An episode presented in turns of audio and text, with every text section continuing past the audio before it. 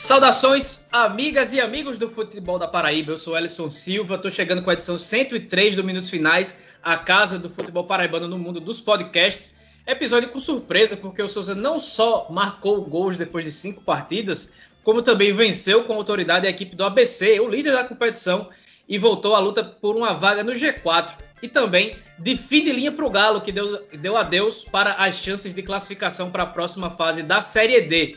Mas antes da gente começar a repercutir o fim de semana dos times da Paraíba, é, eu peço que vocês sigam a gente no Instagram e no Twitter, arroba Minutos Finais. Curta lá a página no facebook.com.br Minutos Finais. É, e também compartilhe a palavra do futebol paraibano que está no Spotify, no Deezer, no Apple Podcast, vários outros agregadores e também no site podminutosfinais.com.br. Hoje comigo está Afonso Carlos, que passou por um período de testes e assinou o contrato, vai se tornar mais um membro fixo aqui do nosso podcast para fazer a gente poder rodar o elenco sem perder a qualidade. E também Yuri Queiroga, que, que também chega com todo o seu conhecimento, toda a sua sabedoria para brilhantar esse episódio. Fala, pessoal! Beleza, Ellison. Bom dia, boa tarde, boa noite para quem nos acompanha aqui no, no podcast, né? Obrigado, né?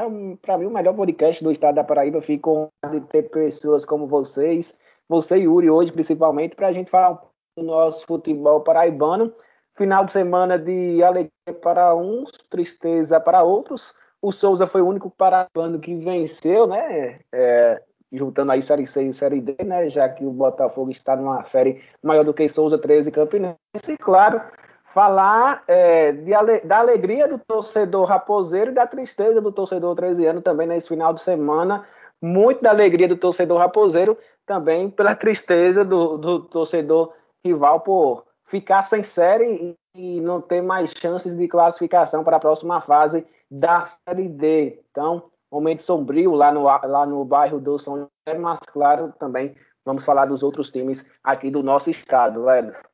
Afonso, boa noite, boa noite para Ellison também, para todo mundo que está fazendo parte do podcast Minutos Finais.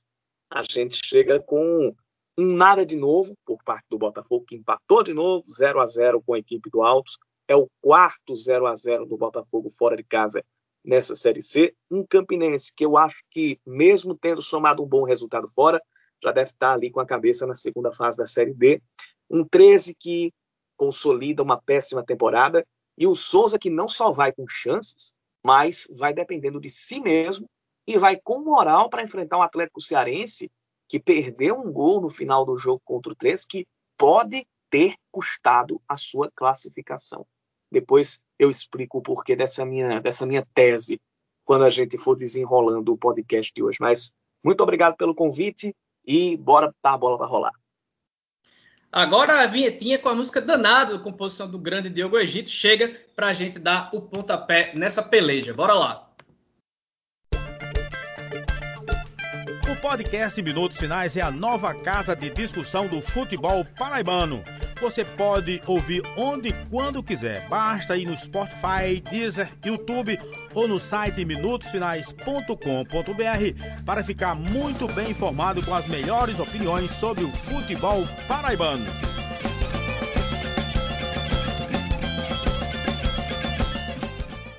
E para começar bem, essa edição 103 do Minutos Finais tem aquela molezinha de sempre, que são os 15% de desconto em compras na loja Chic Chic Lá você encontra canecas, camisas, tapetes, garrafas térmicas, chaveiros e um monte de coisa, tudo produzido com muito capricho pela nossa amiga Priscila. E os ouvintes do podcast, usando a palavra-chave da semana, que é eliminação, ganham o desconto de 15% que ainda podem ser acumulados com os R$ reais de cashback para quem paga pelo PicPay. E para saber tudo que tem disponível, segue lá no Instagram, o arroba Oficial. E já que vai estar lá pelo Instagram, siga também o arroba FutePB para ficar por dentro do futebol amador e profissional da Paraíba. Lá tem notícias do Sub-19, que pode parar no tapetão, que vai parar no tapetão, porque o Botafogo, que foi eliminado pelo Internacional de Mamanguape, está acusando o time ali do Brejo de ter escalado o jogador irregularmente.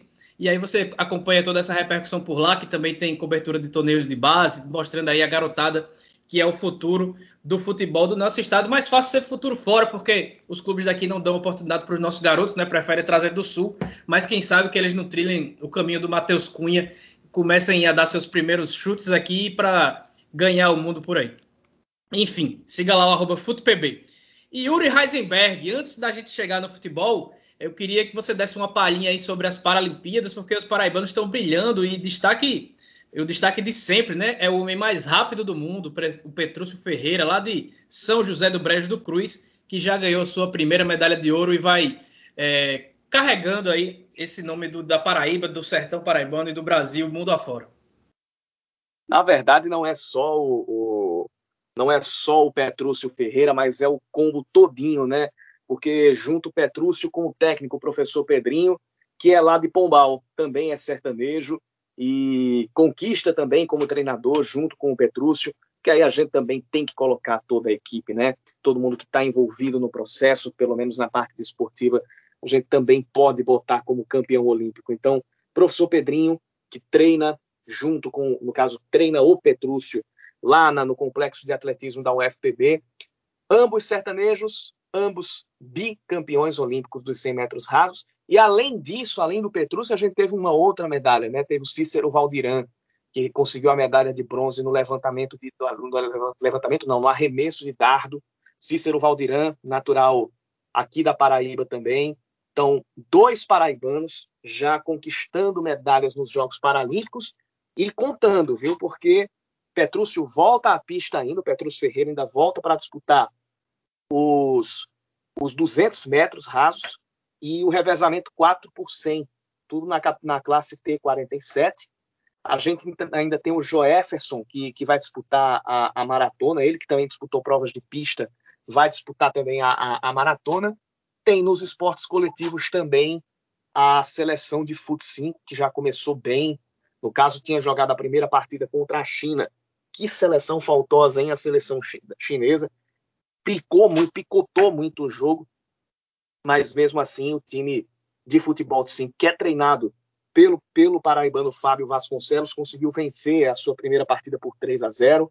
É, começa bem essa campanha, essa jornada em busca da manutenção da hegemonia no futebol de cinco nas Paralimpíadas. Seleção brasileira que nunca perdeu, nunca falhou em conquistar medalha de ouro nos Jogos Paralímpicos no futebol de cinco, desde quando eles foram uh, incluídos no programa paralímpico. Então, é, a gente pode dizer que o, o COPB, o Comitê Olímpico Oi. Paraibano, oi.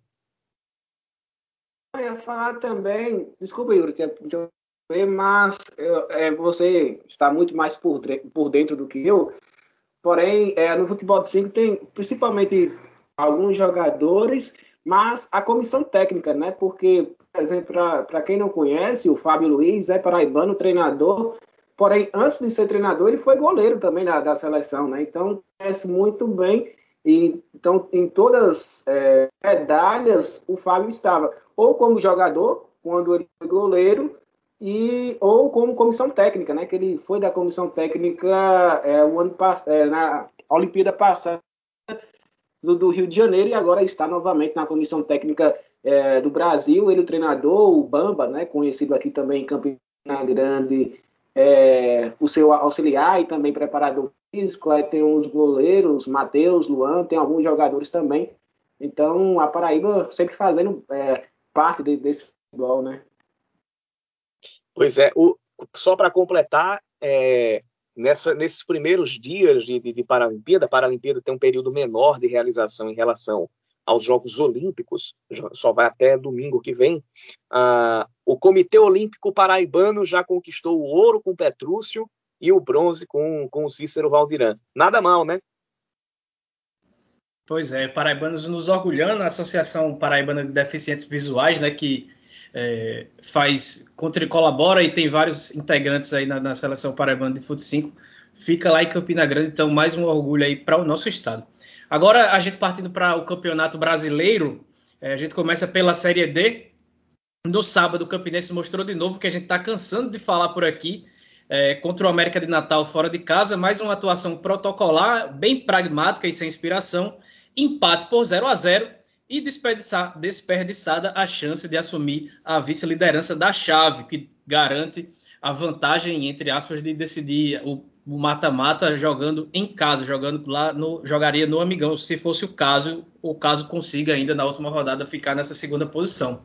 Era um jogo difícil, era um adversário forte, mas especialmente no segundo tempo, o time só torceu para o tempo passar para conseguir o placar zerado, algo que parece satisfazer sempre a equipe, principalmente o Mário Iguatu, que desde o primeiro minuto de jogo tá sempre que pega a bola, ele faz cera, uma coisa impressionante e, e que chega a beirar o incompreensível em algumas oportunidades. A defesa, é, mesmo começando reserva, né, com o Ítalo e o Everson, o Ítalo acabou machucado, se machucando no primeiro tempo e deu, deu vez ao retorno de Cleiton. O Cleiton, que impressionantemente é o melhor organizador do time, porque lá de trás ele consegue achar os melhores passes para tentar clarear o jogo, já que o meio-campo não funciona. Acaba que o Cleiton participa muito dessa construção de jogada no Campinense, que já mostra como é deficitário. Enfim, a galera, a, a defesa foi bastante sólida, o Mauro Gatu precisou trabalhar pouco. É, Afonso, eu queria que você contasse para a gente como é que você viu essa exibição da Raposa, que teve como maior novidade as saídas de Anselmo e Juliano do time titular para as entradas de Cláudio e do Matheus Regis.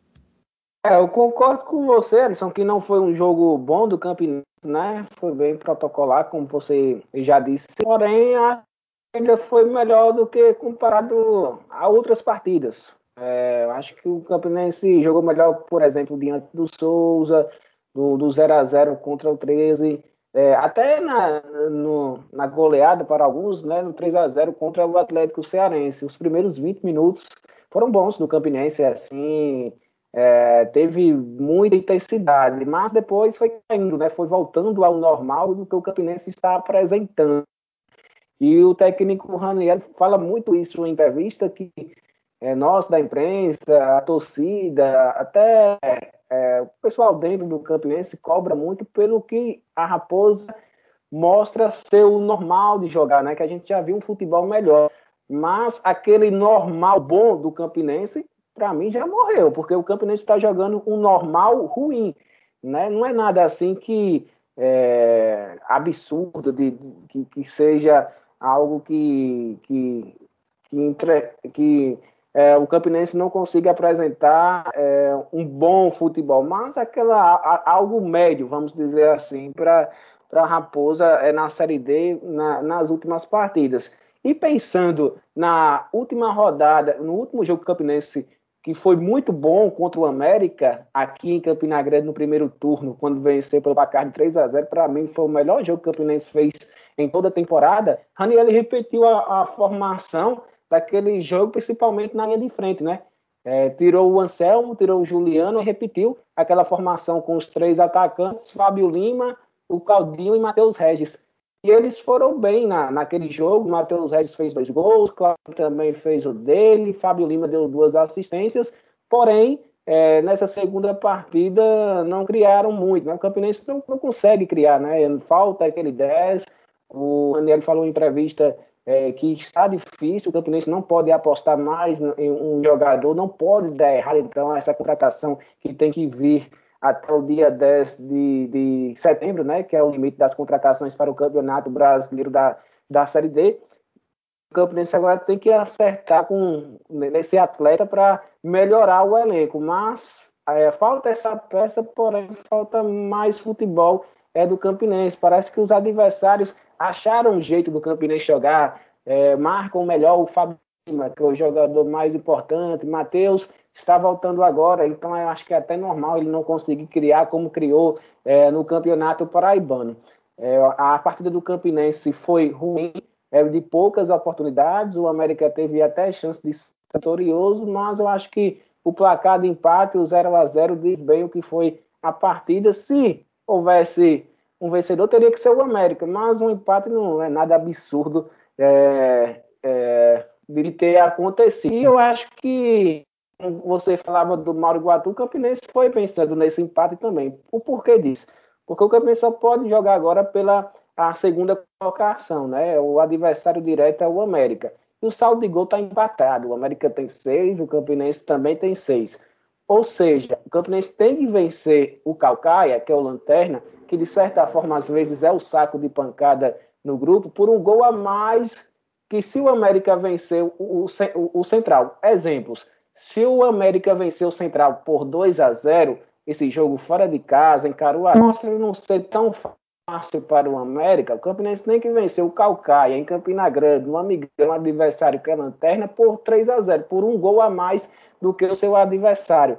Então, acho que a comissão técnica, o Raniel não revelou isso em entrevista. Até perguntei a ele, mas ele não falou nitidamente sobre isso, mas, é, porém, teve o pensamento, sim, é, de, de, pensar nesse resultado, que de certa forma foi inteligente, mas, porém, acredito que se o Campinense tivesse forçado um pouquinho, poderia ter vencido o América e, e, e ter conquistado essa segunda vaga. jogaria aqui contra Caio até testando alguns jogadores pensando em próxima fase. É... Finalizando, Ellison, eu concordo com você, mas eu estou um pouco mais otimista, vamos dizer assim.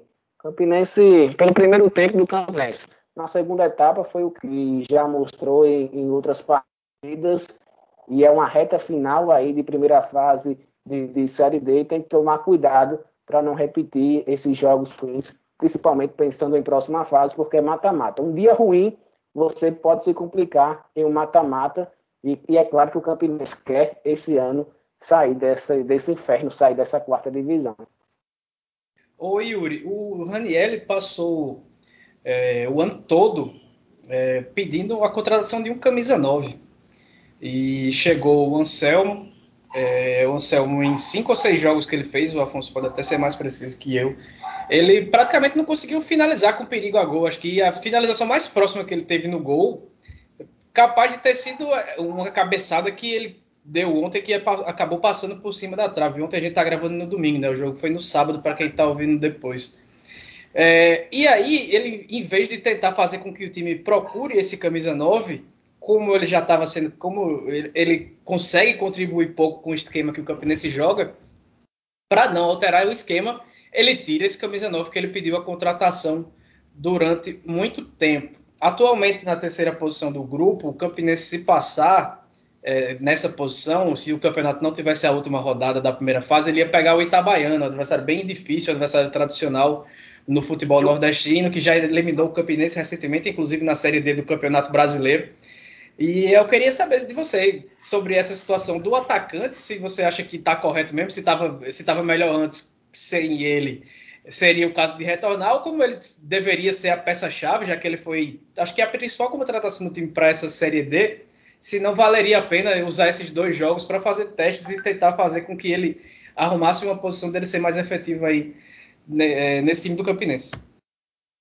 É, a situação do Campinense foi a seguinte: quando chegou aquilo que precisava, começou a faltar o que o, o que o Campinense poderia até colocar como um ativo, porque começou a fazer falta alguém de articulação com mais afinco, mesmo que o Fábio Lima seja um, um, um meia atacante e seja um bom jogador, apesar de que ele, para mim, está tá um pouco irregular nessa, nessa Série B. Mas, é, primeiro de tudo, eu eu tenho muitas críticas à atuação, por exemplo, do Marcelinho. É, ele faz ele, ele, ele, a proporção dele de jogos bons para jogos ruins, de momentos bons para momentos ruins, é muito mais para momento improdutivo do que para produtivo. Yuri, o, o, Marcelinho, as atuações do Marcelinho, a justificativa para ele ser titular e, e, e, e, intocável do time do Raniel, lembra muito o Brasil da, da Copa de 2018, que tinha o Gabriel Jesus, que era um atacante que só marcava. Então, a justificativa do Raniel para que o Marcelinho permaneça no time Perfeito, é que ele ajuda, ele, ele ajuda no combate. Só que é um meio campo, um armador que não arma absolutamente nada. É um cara que pouco finaliza, que pouco arma. Então é uma coisa que acaba sendo sem sentido. Porque se é para ele para ele marcar, bota ele como volante, tira o Patrick, tira o Rafinha, é. bota o atacante. É uma coisa que não tem me sentido nenhum. Dizer, me desculpa o que eu vou dizer, mas não só técnico, mas as pessoas que, que se envolvem no futebol, até mesmo torcedores, é, quando você quer colocar um jogador do meio para frente, um cara que precisa criar ou fazer gols, dando como justificativa que ele ajuda no combate, que ele marca, significa que você tem, ou que você naquele momento, tem mais medo de perder do que vontade de ganhar. E o futebol brasileiro está cheio hoje de medo de perder de jogo medroso, jogo é, que em alguns momentos é frouxo que, e que, no final das contas, não faz nenhuma coisa nem outra. Nem se protege, nem ataca. O caso do, do, do, do Campinense é, ainda tem o desconto para o técnico Raniel Ribeiro, que defensivamente o time é muito bem aplicado. Mas não adianta você ter um time só defensivamente aplicado. Tem que ter um meio-campo que crie para que tenha um atacante que finalize. Também não adianta você ter o Anselmo ou outro centroavante que seja, tendo que buscar muito mais o jogo do que propriamente finalizar. Pô. É por isso que muitas vezes um 9 termina sendo sacrificado, porque falta um 10, porque falta um meio, porque falta a bola chegar no ataque. Esse mesmo problema acontece no Botafogo, e até com mais gravidade. Então, é, é, eu, eu acho que, que essa, essa justificativa de que ah, meu, meu meio campista, do jeito que o Tite é, justificava que Gabriel Jesus jogaria, sempre jogaria, mesmo não fazendo um gol sequer ele sendo centroavante, porque ele ajuda mais a marcar, porque é mais solidário, isso é postura de quem tem mais medo de perder do que vontade de ganhar.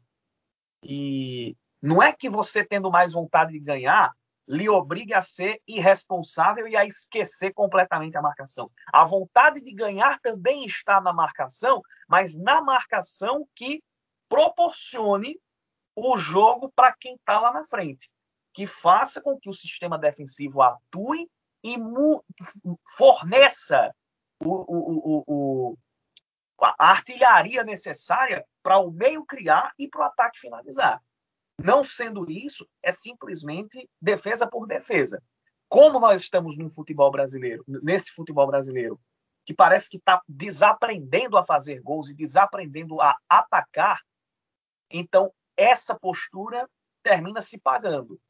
Mas não é parâmetro. Não é parâmetro para quem, quem deseja ver futebol propositivo e para quem deseja ver futebol é, de resultados unidos à atuação convincente. E sobre, e sobre a última rodada entre Campinense e Calcaia e o jogo lá entre Central e América, eu tenho muito medo de como estará a muito medo e muita curiosidade de como estarão as bancas de aposta para essas últimas para essa última rodada, especificamente nesses dois jogos. É uma coisa importante que tem tirado muito sono e movimentado muita coisa nessa Série D do Campeonato Brasileiro. Impressionante como tá tudo no banda voou. Parece que ninguém tá, tá vendo as coisas que estão acontecendo. Fala, Afonso. Não, só para encerrar, até que eu, eu, sei se vocês é, querem continuar, mas também é, eu tenho críticas a, a, ao Raniel, mas eu acho que é uma equipe arrumadinha para brigar por um acesso. Eu não vejo é, tão ajeitados no Campeonato Brasileiro da Série B. Por exemplo, vai enfrentar o Itabaiana. Será que o Itabaiana é muito mais equipe do que o Campinense? Então, é uma equipe bem treinada, é porque ficou burocrática, né? E principalmente para nós que, que assistimos o Campinense no Campeonato Paraibano. Então, ficou aquele jeito de jogar e a gente, quando o Campinense é pressionado para ter outro estilo de jogo, acaba não acontecendo.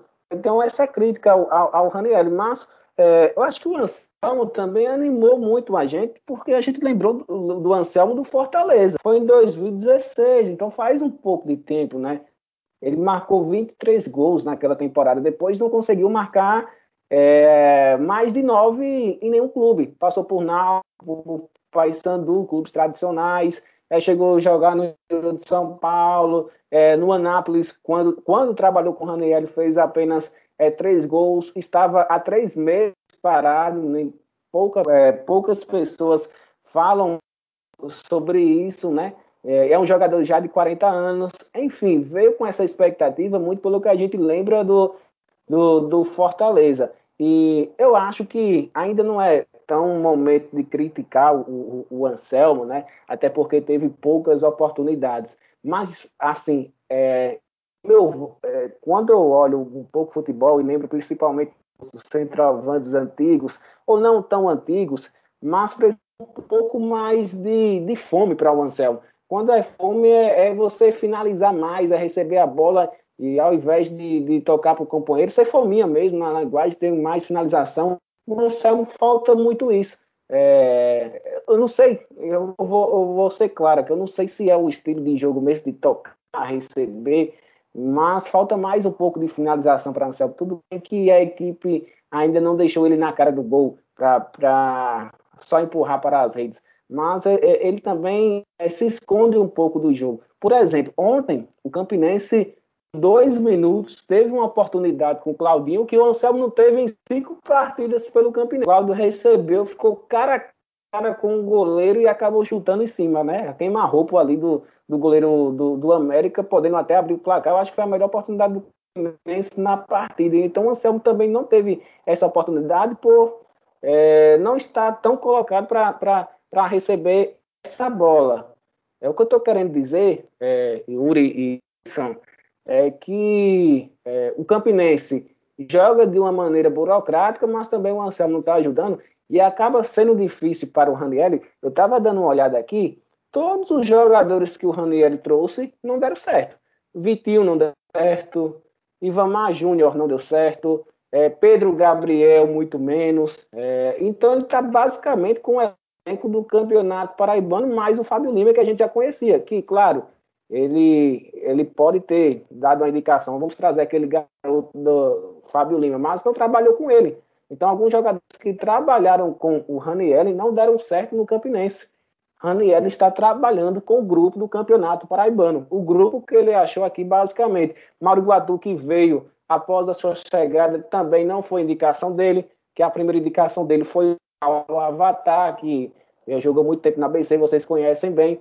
Então ele pegou o grupo pronto do Campinense e não conseguiu ainda trazer um jogador de peso que tenha, que tenha tra trabalhado com ele e que ajudou o Campinense nessa Série D. E eu acho que ele fica meio contrariado é, é, é, com isso, né? Por, porque o Anselmo é um dos maior, maiores salários do elenco.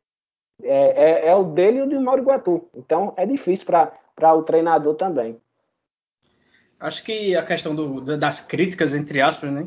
ao trabalho do Raniel é justamente essa. Ele, com um elenco extremamente limitado no Paraibano, ele conseguiu formar uma equipe que foi campeã e esperava-se que na Série D um time já muito bem montado, com, com os reforços que, que ele estava pedindo, fosse apresentar um futebol melhor que o credenciasse naturalmente para o acesso. E apesar de ser um time que não consegue, que, que é difícil de ser derrotado, perdeu acho que só três vezes aí nessa fase de grupos, acho que esse status de, de, de, ser um time que, que é, entra como favorito ao acesso a partir do, do momento que chega no mata-mata, acho que ele chegou a, a, a, chegou perto de ter, mas eu, agora eu particularmente não acho que tem. Enfim, a gente passa para o Marizão, Yuri, onde o jogo começou atrasado por 20 minutos por conta da falta de desfibrilador na ambulância, algo que aconteceu inclusive no Campeonato Paraibano. Então não foi a primeira vez que aconteceu isso no, no Marizão. Mas com a bola rolando, o Tardelli Abrantes, que é auxiliar fixo do clube e que assumiu interinamente, inter, isso, opa, assumiu efetivamente para essa restante de Série D, ele promoveu algumas mudanças no time, abriu mais o, o, o jogo para o ataque. Na prática, as dificuldades para criar jogadas foram as mesmas, né? O Bolso Almi ainda precisou ser substituído no primeiro tempo por ter se lesionado. O ABC, o ABC tentou pressionar, teve até uma chance, alguma chance de marcar, mas perto do intervalo, aos 44 minutos, passe de Juninho, que estava sumido desde a primeira fase do Paraibano, ele reapareceu, mandando a bola para Arthur fazer 1 a 0 no segundo tempo. O ABC desandou a tomar cartão, que era para suspender todo mundo que estava pendurado nessa próxima rodada para entrar limpo no mata-mata. E aí o Souza é, acabou fazendo uma ótima jogada com o Alisson pela direita, que o Rodrigo Poti, Yuri, você gosta bastante, artilheiro do século do Dinossauro do Sertão, ele que começou como titular, foi uma das novidades, ele deu um carrinho para dar números finais ao jogo. A vitória por 2 a 0 recolocou o Dinossauro, que estava virtualmente eliminado agora, está na, tá na briga novamente por uma vaga na próxima fase, como você bem falou, dependendo apenas de suas próprias forças contra o Atlético Cearense na última rodada. Bom, primeiro de tudo, Rodrigo Poti, se você for, for procurar o, o, Instagram dele, é Rodrigo Potinho mesmo. É, inclusive tem a, a, a, a, evolução do apelido é Potinho, Potinho e agora Poti. Já é a terceira, a terceira grife diferente. Mas, mas por que Potinho, hein, Yuri? Não é, não é por causa da cachaça. É, não, não, era Potinho porque era... Mas não, era, era porque, é porque é um apelido de infância dele. É, é, é, um, é um apelido de infância do jogador. Desde o tempo que ele era, ele era parte da, da, da antiga TFA, da extinta TFA, que era a torcida organizada que tinha lá em, lá em Souza. Mas sobre o jogo, pela primeira vez, Arthur jogou na posição que é a posição de origem dele, ponta mais pela direita. Eu já vi Arthur jogando de lateral direito pelo Souza. Eu já vi Arthur jogando de lateral esquerdo pelo CSP.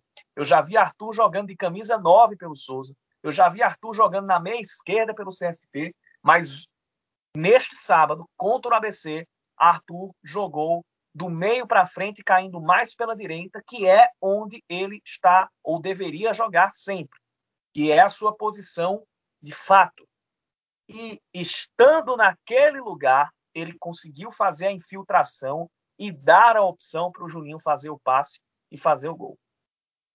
O Souza ganhou por 2 a 0 assim, no, no, no segundo gol, só para completar, é, o cruzamento foi do Alisson, mas antes a construção da jogada foi de Juninho de novo, ou seja, Juninho teve participação direta nos dois gols contra o ABC.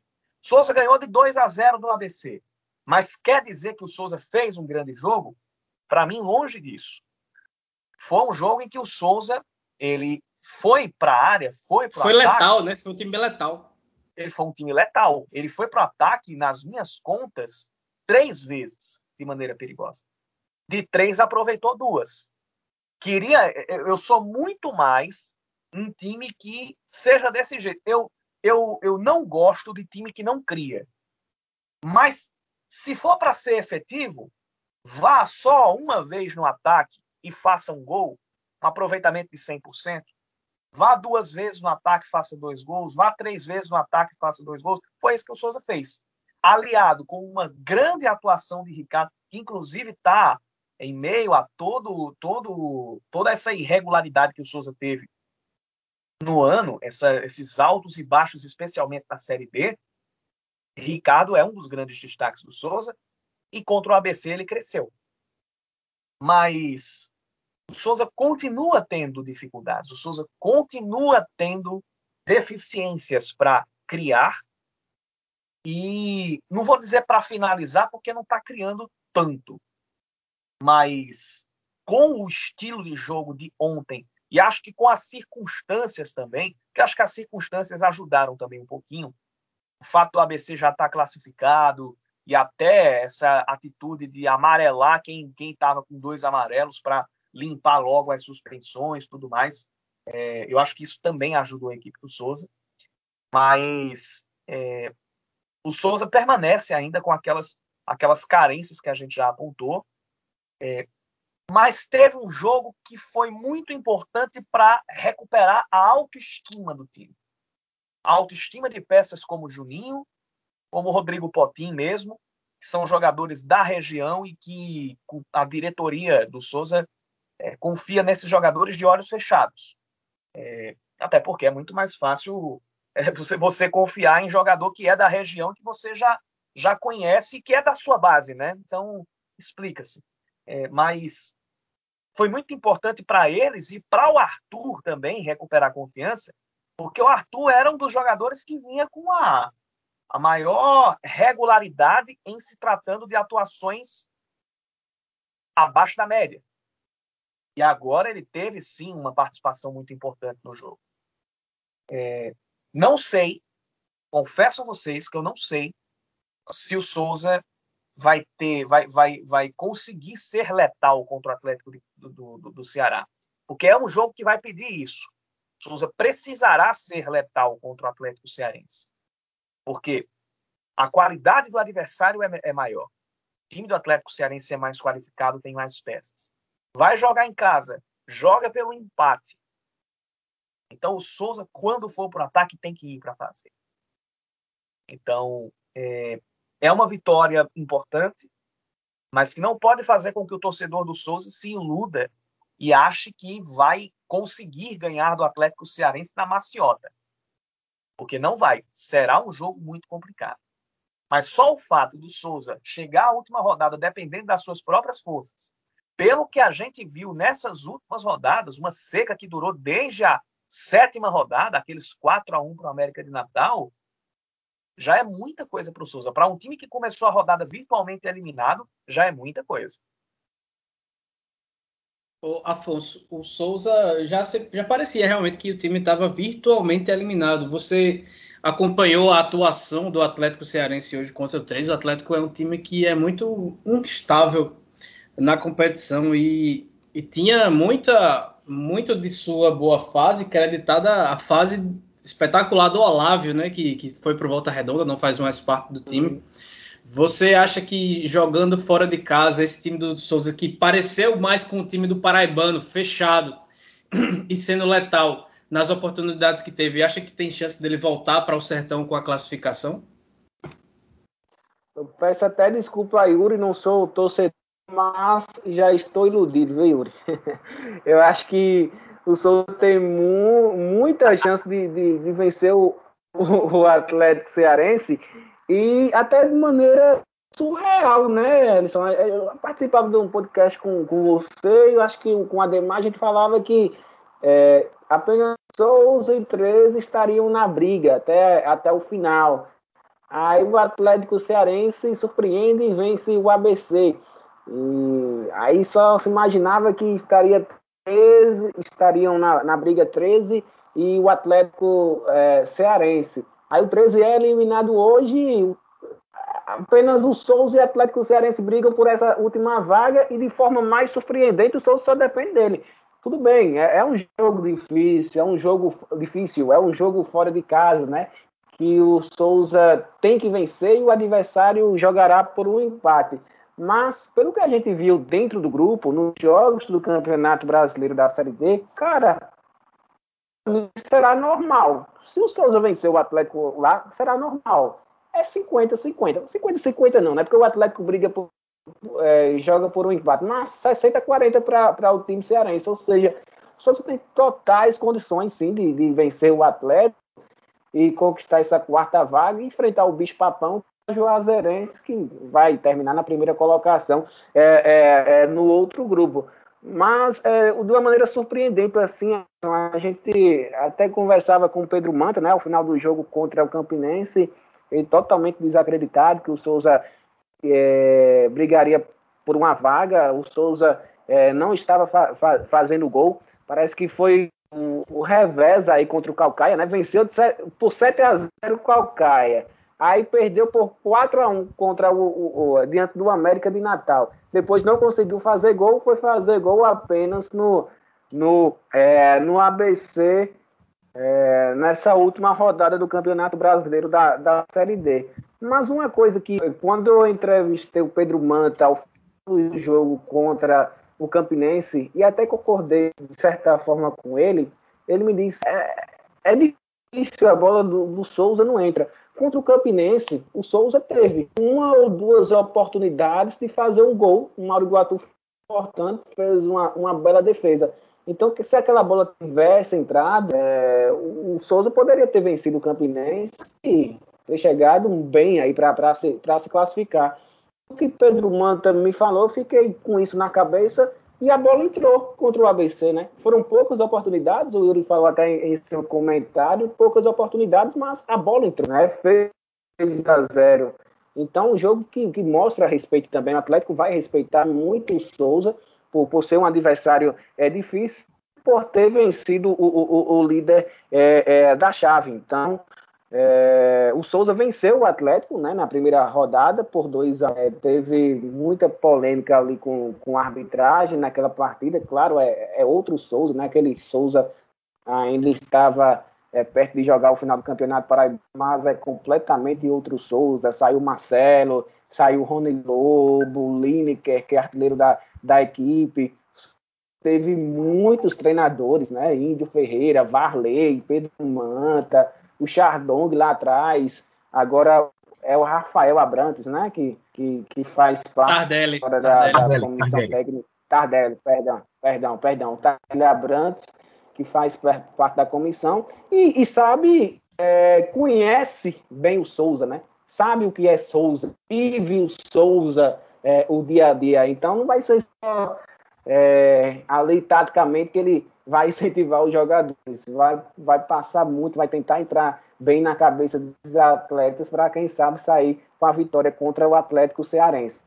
Mas surpreendente, surpreendente o Souza chegar na última rodada, dependendo apenas de si, apesar de ser um jogo difícil, porém acredito que o time sertanejo possa aí sair com, com a vitória e, e conquistar uma vaga aí, ficar na quarta colocação é, do grupo. Mostra muito o que foi esse grupo na Série D, né? Todo mundo é, vencendo para todo mundo. O ABC, é, eu acho que essas brigas que ainda acontecem no grupo foi muito por causa do ABC. O ABC perdeu jogos, jogos surpreendentes, né?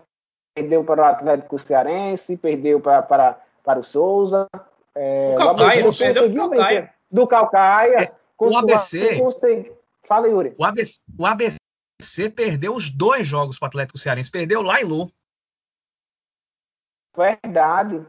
Então, o, o ABC, só finalizando, o ABC conseguiu vencer adversários difíceis, por exemplo, o Campinense duas vezes, é, o 13 aqui em Campina Grande, também que o 13 estava é, muita gente com Covid. É, então, é, venceu o América duas vezes, o Clássico, deixou alguns pontos aí, e aí por isso essa briga entre Souza e Atlético Cearense na última rodada, e que se classifica o Souza, tô nem aí para o Atlético Cearense. Viu? É, e só para completar, só para completar esse assunto do Souza, sabe o que é que o que é que me dá uma certa esperança do Souza se classificar? Os deuses do futebol costumam cobrar a conta de gols perdidos como o do Gustavo Silva contra o 13, viu? É verdade. Pois é.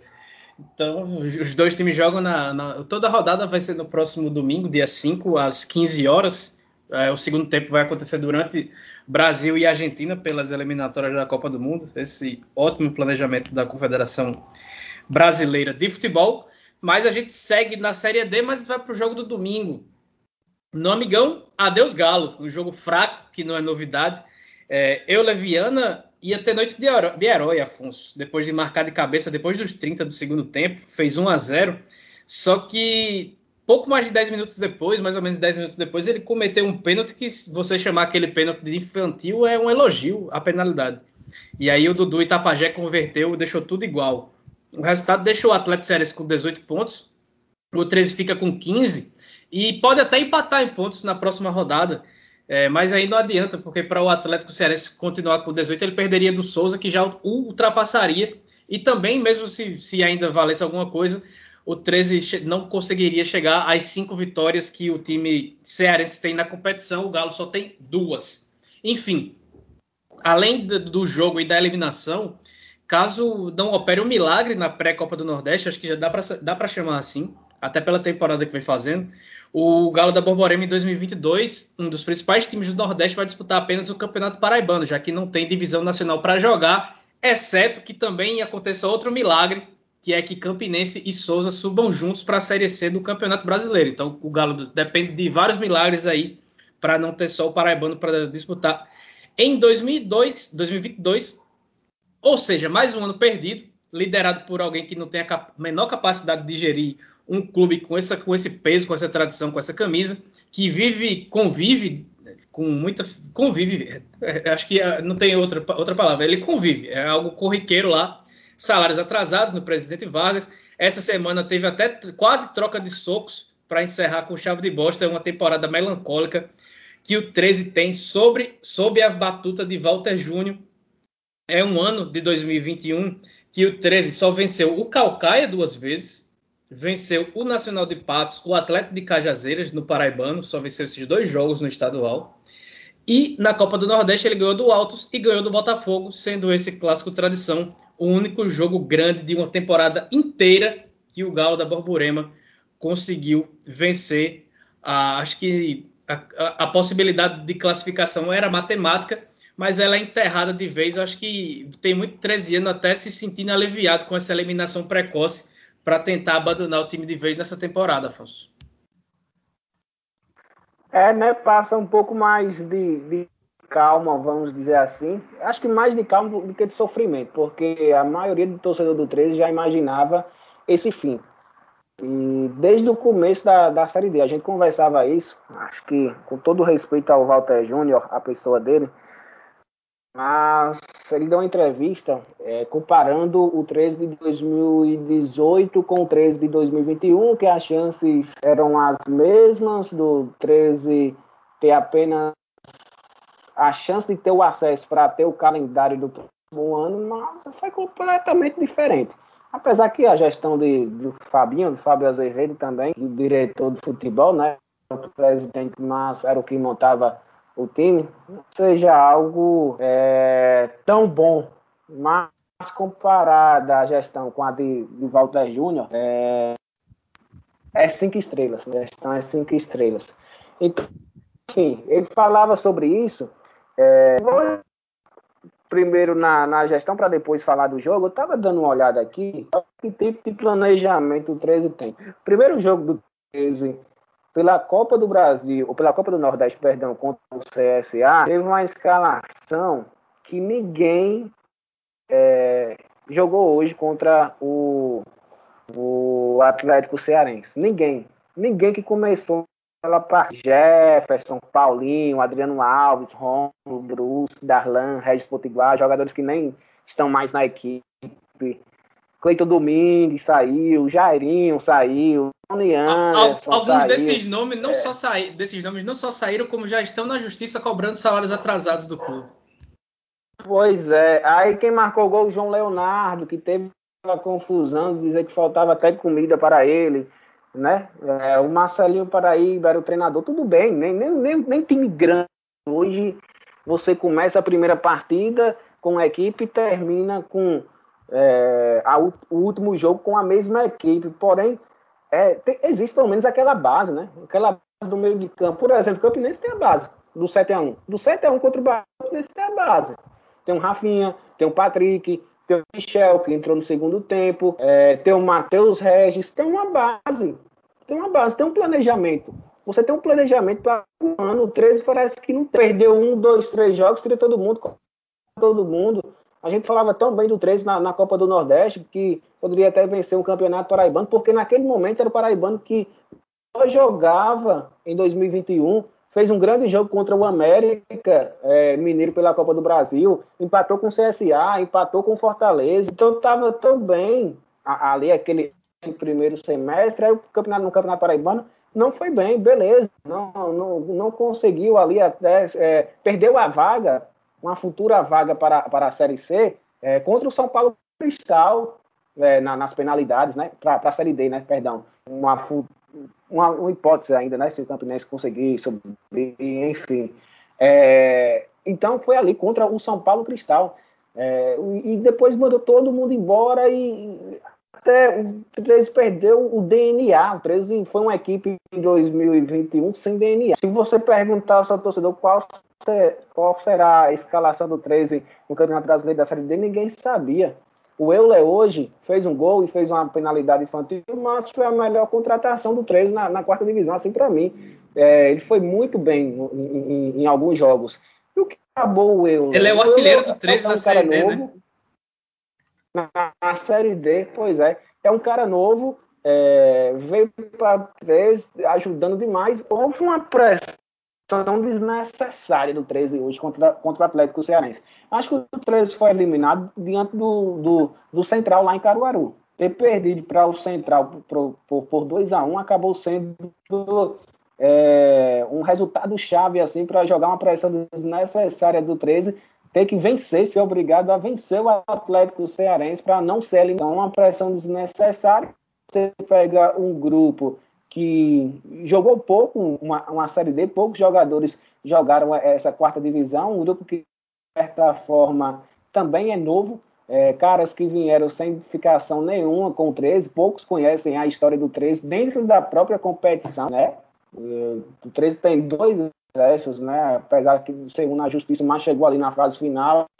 É, o ano de 2018 foi brilhante, assim, torcedor se emociona. Eu acompanhei a setorista do 13 na, naquela temporada, sei o quão foi difícil a, a, aquela, aquele, aquele acesso, né?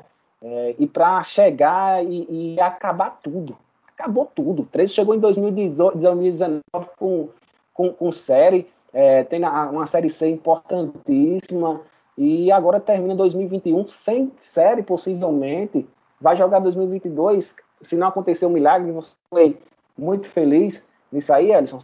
É, é, se não acontecer um milagre, vai jogar 2022 apenas o Campeonato Paraibano.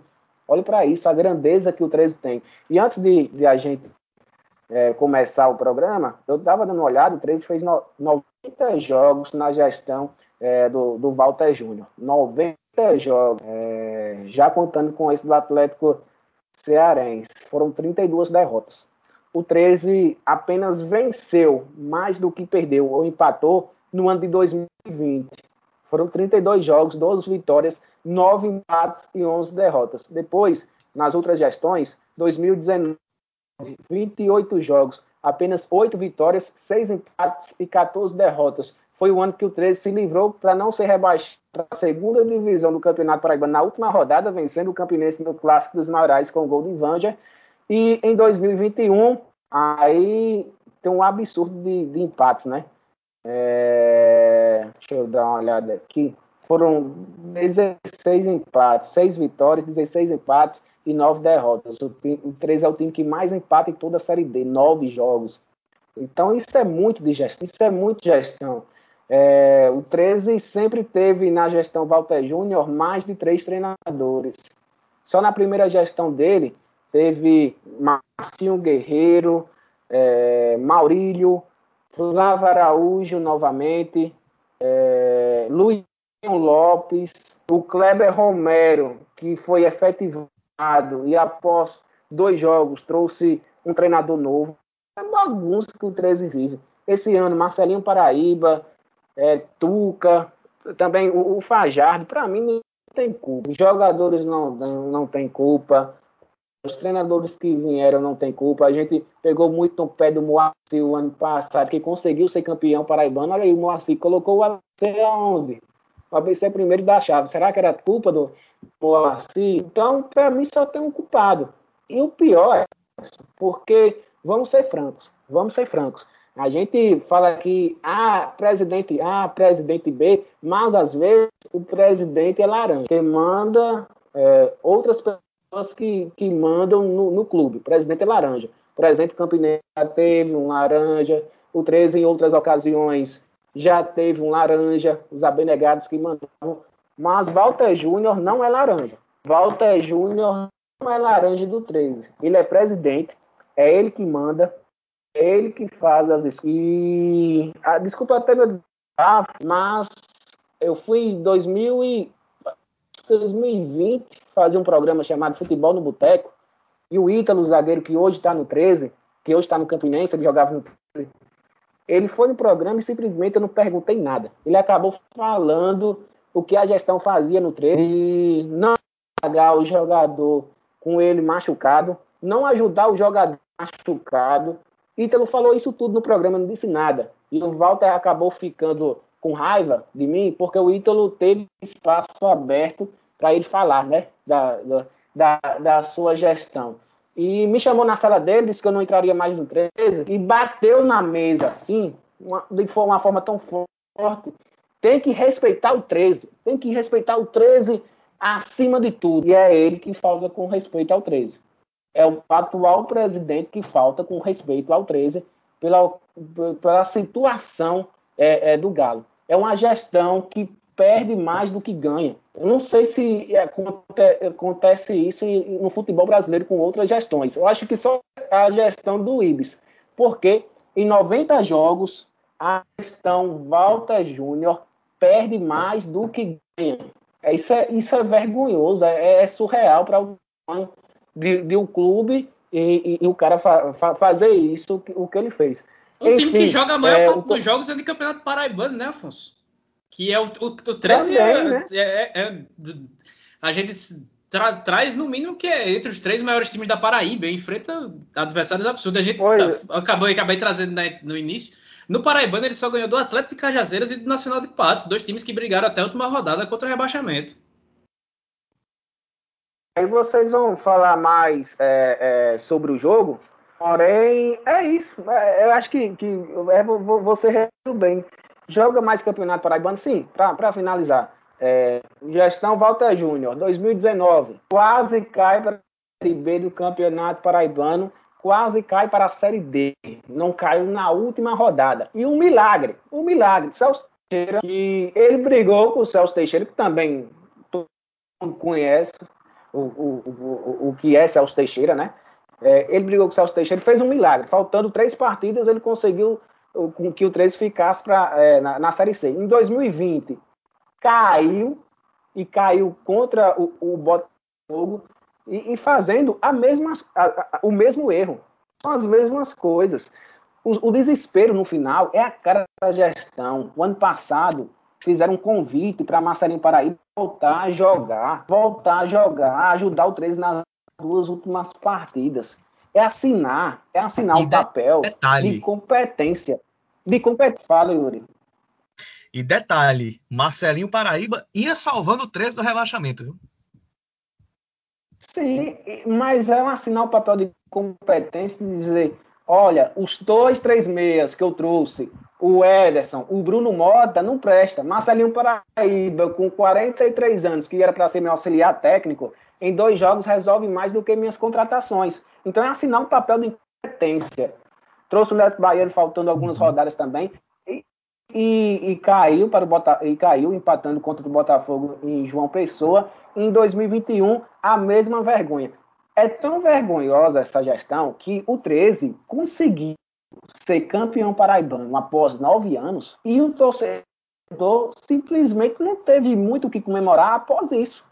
Porque foi é, o, todo o lado negativo que envolve esta, esta, esta gestão foi superior do que uma conquista de campeão paraibano, do que um jejum quebrado após nove anos. Ele conseguiu quebrar um jejum que outras equipes é, melhores não conseguiram. A gestão dele teve esse lado positivo, mas o lado negativo foi tão grande que, que superou tudo isso. E no 13, o ano que vem, possivelmente, certamente, será apenas o Campeonato Paraibano, algo que viveu em 2017, né, e depois em 2018 conseguiu o acesso, mas, gente, é, é, é, é difícil.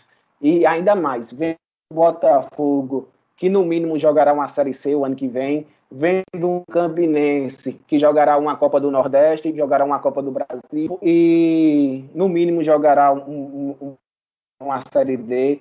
É, o 13 viu seus rivais conquistarem Campeonato Brasileiro da, da, da Série D, é, o 13 em 2013, é, oh, Botafogo em 2012. Não, Botafogo em 2013, né? Campeonato Série D, né? Isso aí, isso aí. Isso.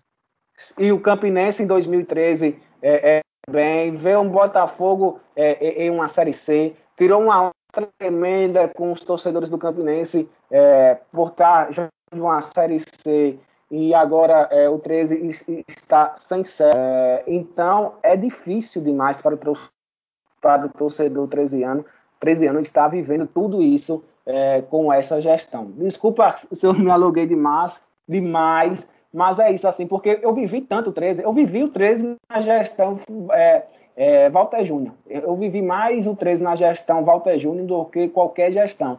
Então eu sei muito bem assim é, suas falhas, pessoas que a gente é, conversa, profissionais que, que são meus amigos e conversa sobre é, é, é essa, essa gestão e deu errado. E era para dar errado. É, o 13 não tem planejamento. Né? O 13, de certa forma, subiu pra, da, da Série B para a Série C em 2018 sem planejamento.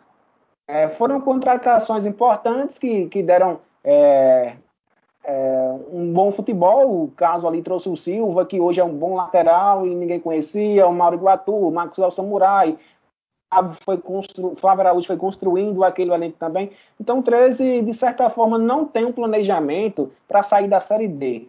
Conseguiu sair, e já que não tem um planejamento para sair da Série D, quando encontrou uma Série C do tamanho que é a Série C hoje, caiu sem planejamento novamente. O 13 não teve planejamento para uma Série D. Não conseguiu nem passar de fase. E o maior exemplo, e Yuri sabe bem, que conhece muito bem a quarta divisão, os times, o Floresta, o ano passado, conquistou o vice-campeonato, não foi à toa. O Floresta caiu da, da, da segunda divisão do futebol cearense e fez um planejamento gigantesco é, para conseguir uma classificação e conseguir o vice-campeonato da quarta divisão. Então, ah, mas, mas ah, o Floresta conseguiu, porque 13 Campinense não pode? Tudo bem que o Floresta não tem a camisa que 13 Campinense tem hoje, que, que estão na quarta divisão. Mas existe planejamento. Enquanto, enquanto não houver planejamento, isso, principalmente no 13, o 13 escancara a falta de planejamento. O Campinense não é muito diferente disso, mas já que a gente está falando do 13, é, como o 13 escancara demais isso, a gente acaba batendo um pouco mais é, no time alvinegro. É isso, Edson.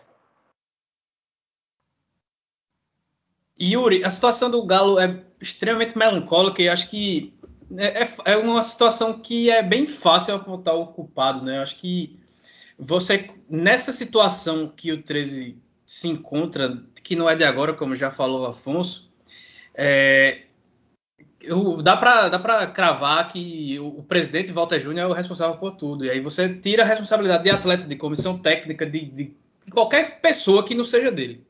Qualquer pessoa que não seja dele acaba sendo apenas um acessório em todo esse contexto, mas o grande responsável, o grande chefe, o grande, o grande não idealizador, né? Porque ele não, não, não pensou isso, mas é o, é o grande responsável por toda essa situação do 13 é o presidente Walter Júnior, que, se não me engano, ainda tem mais um ano de mandato.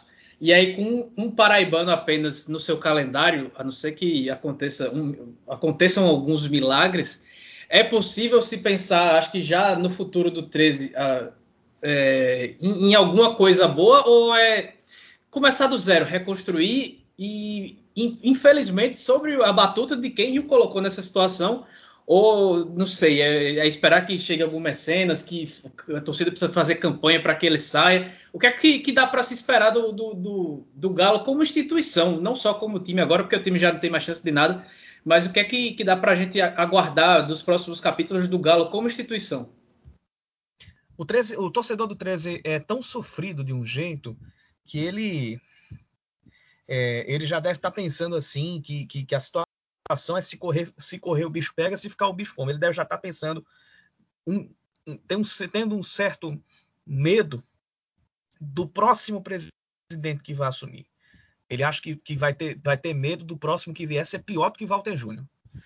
É, e sendo rápido aqui, do jeito que falta humildade a algumas pessoas que fazem o 13, eu tenho muito medo desse insucesso do 13, o pessoal querer colocar a culpa na imprensa daí de Campina, na imprensa de fora, é, na, na Lua que não orbitou direito, na mãe de Pantanha e afins, menos neles próprios.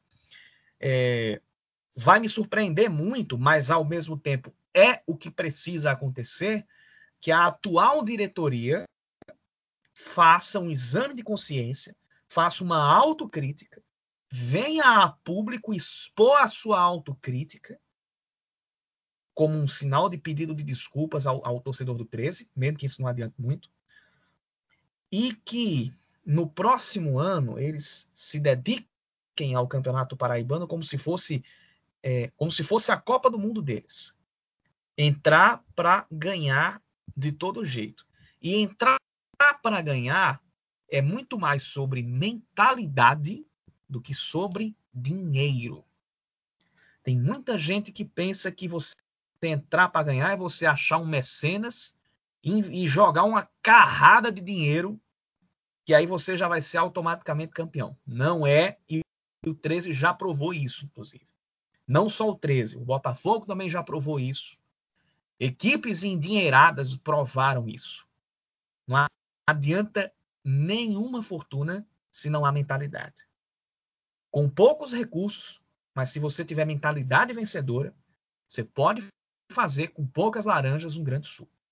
E é isso que essa diretoria vai precisar ter para encerrar com pelo menos alguma dignidade essa desastrosa passagem à frente do 13. É, eu acho que é isso que, que, que, que tem que ser feito. O que vai vir depois, o próprio torcedor do 13 deve já deve estar tá com aquele pé atrás. Meu medo é ver algo pior do que isso. Que falta rebaixamento do Paraibano, que por pouco não veio já é, em 2019. Foi, escapou na última rodada, porque o Serrano perdeu o jogo dele lá. Enfim, coisa que o 13 não vai fazer, a gente faz. Vamos subir de divisão. O Belo continua com seu mau momento, empatou por 0 a 0 com o Alto em uma partida que praticamente não atacou, algo que é muito comum nos times da Paraíba, né? É, os times jogam para não perder, a, ganhar é, acaba sendo irrelevante. O negócio é não perder, é não levar gol, é, é esse desespero todinho. O ataque, zero, zero, zero, zero. Enfim, é, voltando para o Albertão, o Jacaré teve boas oportunidades de fazer gol e acabou tornando o Lucas, o goleiro do Botafogo, o melhor da partida. O empate derruba o Belo para a terceira posição, que pode até cair para a quarta caso Volta Redonda vença o Santa Cruz na segunda-feira. Lembrando que a gente está gravando no domingo à noite. E a gordura que o time já não tinha, agora que foi embora mesmo. É, caso pense em classificação, não tem mais espaço para erro, para depender apenas de si. E convenhamos que o Belo já contou com muita sorte para fazer dois pontos apenas nos últimos três jogos e ainda estar dentro do G4 de um grupo bastante equilibrado. E Yuri, as novidades do jogo foram a escalação de Clayton como titular. Ederson perdeu a vaga no ataque para o Elton Felipe. O Elton Felipe, enquanto o Juba, mais uma vez, é, fez só figuração em campo. O esquerdinha, que estava sendo aguardado seu retorno, ele sentiu, no, no, sentiu dores musculares no aquecimento e acabou ficando de fora da partida. Acho que na, na, edição passada a gente falou que depois da derrota do Floresta, o sinal de alerta estava ligado na maravilha do contorno amarelo. Só que agora eu acho que já, já dá para ficar vermelho, né, Yuri? Usando da nossa ótica, sim. O meu medo são aquelas pessoas que acham que empatar fora de casa é bom resultado, assim, por ser. Por apenas ser. Porque, infelizmente, aqui na Paraíba ainda tem muita gente que tem esse, esse pensamento nanico de que empatar em casa é um resultado hercúleo. Eles acham que a gente ainda está na década de 80, 90, que tinha o regulamento que o empate fora de casa valia dois pontos e, e, e o empate em casa valia um. Yuri, é, nos passou, últimos dois né? jogos, nos últimos dois jogos, o Botafogo pegou por duas vezes o time que era o oitavo colocado, ou seja, os times que estavam brigando na zona de rebaixamento, ele fez um ponto. Seis, e, e, de seis pontos possíveis, somou apenas um. Perdeu em casa para o Floresta, e aí somou o quinto empate fora de casa, o quarto por 0 a 0 Perdeu só um jogo como visitante, mas também ganhou só um, que foi aquele do Paysandu no, no, no início. É, fora isso, tudo agora a gente tem essa informação do esquerdinha ter sentido dores musculares. Espero que não seja nada de mais grave, porque se isso obrigar a ficar fora de mais jogos, aí, meu amigo, aí o negócio em relação à criação de jogadas para o Botafogo vai para as cucuias. Porque praticamente a esquerdinha é o único dos meias que o Botafogo tem. Claro que Juninho também tem um pouco desse poder, mas Juninho ainda está. Inclusive, queria saber como é que está a situação de Juninho em relação à recuperação dele. Tem como ele voltar nessa reta final, ou então na fase do, do, do, do quadrangular final, como tem, tem, tem chance dele voltar ainda, porque é um cara que está fazendo muita falta no, no, time do Botafogo, definitivamente. Mas, uh, tanto que a última grande partida que o Botafogo fez, se é que dá pra gente chamar de grande partida, teve o Juninho em campo. Acho que o Juninho tava jogando, não era contra o Manaus, naquela goleada de 4 a 1 Acho que não, acho que ele já estava fora naquele. Não, ele machucou contra o Jacuipense. Isso, isso, isso. Foi depois. Isso. Foi, de, foi logo depois, eu acho. Foi logo depois. Então acho que ele estava naquele jogo contra o Manaus. Depois que ele machucou, o Botafogo praticamente perdeu o seu poder de criação. É, é, você, pode, você pode traçar esse, esse, esse, essa linha do tempo e chegar a essa conclusão. Sem Juninho, só resta esquerdinha. Clayton é meia, só que Clayton é mais meia atacante do que meia mesmo. E Marcos Aurélio não vem, já tem muito tempo que ele não tá. Que nem tá entrou, nem entrou contra o Altos, né? É, nem entrou. E quando entra, não entra bem. É, é nítido isso. Quando ele entra, não entra bem. Não tá, não tá numa boa fase o, o, o Marcos Aurélio. Então só tem esquerdinha, Marcos Aurélio e Clayton de meias. Juninho tá, tá, tá machucado. Então a situação do, pro, pro, pro meio campo do Botafogo tá, tá da vaca desconhecer o bezerro. E, é, e nisso, é, o Botafogo ele provou de novo que tentou resolver o problema da referência no ataque, mas o outro problema, que é alguém para poder fazer a bola chegar no ataque, ainda não foi resolvido. E outra coisa, hoje, coincidência ou não, hoje, domingo, quando Juba saiu, o Botafogo começou a atacar bem. Então parece que Juba está se tornando uma uh, um peso contrário no ataque. Não só não está ajudando, como está se tornando até um peso contra o ataque do, do, do, do Botafogo. É, pass, passam algumas bolas por ele, mas quando saem dele, ou vão para o lado ou voltam, voltam para o meio campo. Não tem aquela coisa aguda. E curiosidade, coincidência ou não também, ia ser dele o gol do Botafogo se não fosse anulado. Imagina aí se a gente chega para o segundo jogo que Juba não faz nada em campo, mas faz um gol e aí dessa vez dá, dá, desce uma vitória. Como é que não ficaria né, a situação para o Botafogo? É, é, é, esquisito, né? Entra muito esse termo de comparação com, com o Campinense que, que acaba não criando nada e aí traz o camisa 9, aí não tem quem crie. E o Botafogo, certo, passou por muitos problemas de lesões durante a temporada. A gente tem sempre que botar isso na balança.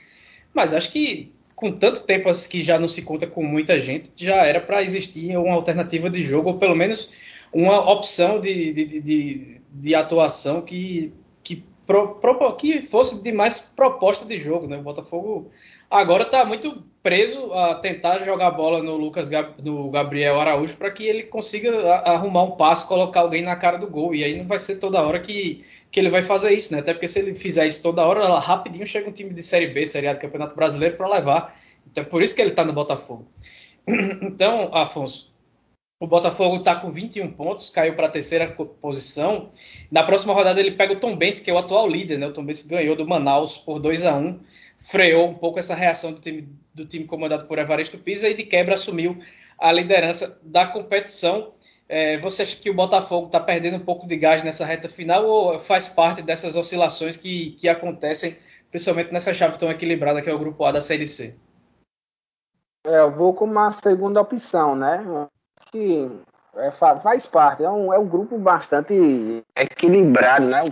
Falta Redonda que hoje, domingo, está na sexta colocada, se vencer amanhã o Santa, é, é, vai ultrapassar é, o Botafogo e o Paysandu Ferroviário, né? Vai, vai subir três posições. Então, é, é um grupo assim, bastante equilibrado. É tanto que eu acredito que a gente não. A nota de forte aí, para que a gente acredita que não consiga mais a classificação, é do Floresta, né? Floresta, Altos, Jacuipense e Santa Cruz. Santa Cruz, matematicamente, acredito que nem consiga mais essa classificação surreal, né? Santa Cruz vai brigar para não cair última rodada ou chegue nela diante do Botafogo já rebaixado. É, então é, é, é, é, um, é um grupo bastante equilibrado e eu vejo um Botafogo, a gente já tinha dito aqui no podcast também, um, um Botafogo equilibrado, um Botafogo que é, não é à toa que levou apenas nove gols na, na, na Série D, né? O, o, o Guzmão é, gosta mais de, de do, do, seu sistema defensivo. Acho que no Campeonato Paraibano, não sei se vocês concordam comigo, Botafogo era para até ter conquistado algo maior no Campeonato Paraibano, mas por jogar de uma forma mais defensiva, de uma maneira mais equilibrada, aí ficou difícil para o Belo, principalmente numa semifinal contra o Campinense né, no Almeidão, quando o, o, o, Botafogo não atacava, o Campinense não atacava. Acho que é muito que os times mostram agora na Série D e também é, é, é na Série C. Claro que caiu de rendimento, né? A gente é, acreditava que o Botafogo estaria com mais pontos na, na 14 rodada. É, o que pesou também foi a derrota contra o Floresta em casa e agora teve esse empate fora. Né? Se tivesse vencido o Floresta em casa e tivesse perdido é, diante altos, o Botafogo estaria com dois pontos a mais, né? Então, como o Yuri eu concordo demais, o empate às vezes engana o torcedor. E eu estava dando uma olhada aqui na, na, nas rodadas que o Botafogo terá até a é, pensando em próxima fase, enfrenta o Tom Benz, que agora é líder, né? Então, é um jogo assim, o resultado que acontecer não será nada é, é demais, né? O Tom Benz pode chegar no Almeidão e vencer o Botafogo e o Botafogo venceu o Tom Benz. É isso que mostra o equilíbrio do grupo. Depois o Botafogo enfrenta o Manaus, que hoje está na segunda colocação, possivelmente está ainda no G4. Então são dois adversários que estão no G4 da Série C. E para finalizar, é, enfrenta ainda a Jacuipense e o Santa Cruz, ou seja, o vice e o lanterna do, do, do são seis pontos que dá para conquistar. Agora, aí que a gente entra na maneira do jogar, do jogar do Botafogo. É um time equilibrado. Porém, vai esperar a Jacuipense, vai esperar o Santa Cruz, é, não vai em busca do gol, porque se o Botafogo jogar para frente diante desses adversários, acredito que consiga vencer. Ninguém sabe como o Botafogo vai enfrentar o Santa Cruz, por exemplo, na última rodada. Pode chegar já com o Santa, o Santa Cruz é, eliminado. Então facilitaria ainda mais a duelo. Porém, é algo ainda para o dia 25 de setembro. Era ainda três jogos para o fim. Só que é, eu acredito, eu sou, sou otimista ainda com, com o Botafogo, viu, Ellison? Sou, sou muito otimista com, com esse Botafogo. Acho que tem um jeitinho ali de, jo de jogar uma, uma Série C. É, por exemplo, o ano passado, eu não acreditava que o Vila Nova seria campeão de uma Série C. Vila Nova, acho que foi o campeão mais surpreendente, né? Que, que o Márcio é, foi baixado com o 13 e na mesma competição foi campeão com, com o Vila Nova, então mostra o, o tamanho equilíbrio. É, é, é, esperar o Botafogo atacar é, um pouco mais nessas partidas é, que, que faltam, mas está ali no bolo. Está ali no bolo, tem muitas chances de classificação ainda. É, porém, pelo começo do Botafogo na, na, na, competição, a gente acreditava que ele chegaria na décima é, a quarta rodada com a pontuação maior. Mas, se a gente for ver é, para cima, pensando em liderança, por exemplo, segunda posição, que dá vantagem de você é, ir para uma para, para, para uma próxima fase e jogar ali o quadrangular e decidir em casa, o Botafogo só está um da, da, da, da, da. Então, não é algo desesperador, não, e, e dá muito por uma classificação. Nada desesperador também comparado ao, ao ano passado, porque o Botafogo já superou a campanha é, do ano passado, quando brigou também para não cair até a última rodada. Acho que que, que o Botafogo se planejou bem para essa Série C e apesar do, do Guzmão ter algumas críticas no último jogo, muito, muito, passa também pelo treinador que ele é, pelo treinador que, que, que ele consegue ser, né? É, ele é um cara bem tático, né? a gente vê um Botafogo bem, bem, bem arrumado e o Belo com todas as chances de classificação. O, o, se você pegar a tabela limpa, ela é provavelmente é, a, pontua, a, pontuação e a colocação é, são boas. E provavelmente os dois últimos jogos, com, com seis, se ele fizer seis pontos nos dois últimos jogos, ele vai conseguir a classificação. Ele vai chegar a 27 pontos. E se ele não, não se classificar com isso, ele vai ficar muito próximo. Só que se você pegar o contexto do, da derrota, do, da derrota, da, pronto, da derrota para o Floresta e do empate com sabor de derrota para o Volta Redonda, quando sofreu o um empate com um jogador a mais aos 45 do segundo tempo, você vê que o Botafogo, em tese, poderia ter cinco pontos a mais e estar tá isolado na liderança com 26 pontos. E aí que, que entra a preocupação, porque não, não seriam resultados absurdos, eram res, resultados bastante palpáveis, por isso que entra a preocupação. Mas essa, essa edição do Minutos Finais está ficando já bastante longa, muito por conta da situação do Galo aí, é, que, que acabou sendo eliminado. Então, vou agradecendo a você, Yuri, vou agradecendo também ao Afonso pela participação. Muito obrigado e estejam sempre é, intimados, convidados e convocados para participar aqui do Minutos Finais. Valeu, valeu, obrigado, gente, e até uma próxima oportunidade. Quem sabe numa próxima a gente tenha é, motivos, mais, tenha, tenha assuntos mais, mais felizes para poder trazer aqui em relação ao futebol da Paraíba, mas assuntos que realmente aconteçam. Não é que nem alguns que dizem que falar do que realmente acontece é trabalhar contra o futebol da Paraíba. Para essas pessoas, fica sempre o convite. Acordem para a vida. Valeu, valeu, gente. É, como o Yuri falou, a gente acredita no, no melhor do, do futebol paraibano, mas acredito que esteja melhor do que a temporada passada. Viu? É um crescimento aí que, que, que, a gente tem no, no futebol paraibano e claro que a gente quer ainda mais, muito mais, viu, Edson? Valeu, boa noite, boa tarde, bom dia. Sempre bom falar com vocês. Então, valeu todo mundo que, que escutou a gente até agora. Siga a gente nas redes sociais. Estamos no Instagram, no Twitter, arroba Minutos Finais, no facebook.com.br pod Minutos Finais. Compartilhe aí nosso conteúdo e sejam sensatos, tenham bom senso e se vacinem quando chegar a vez de vocês. Não sejam arrombados e etc. Valeu, um abraço, até a próxima.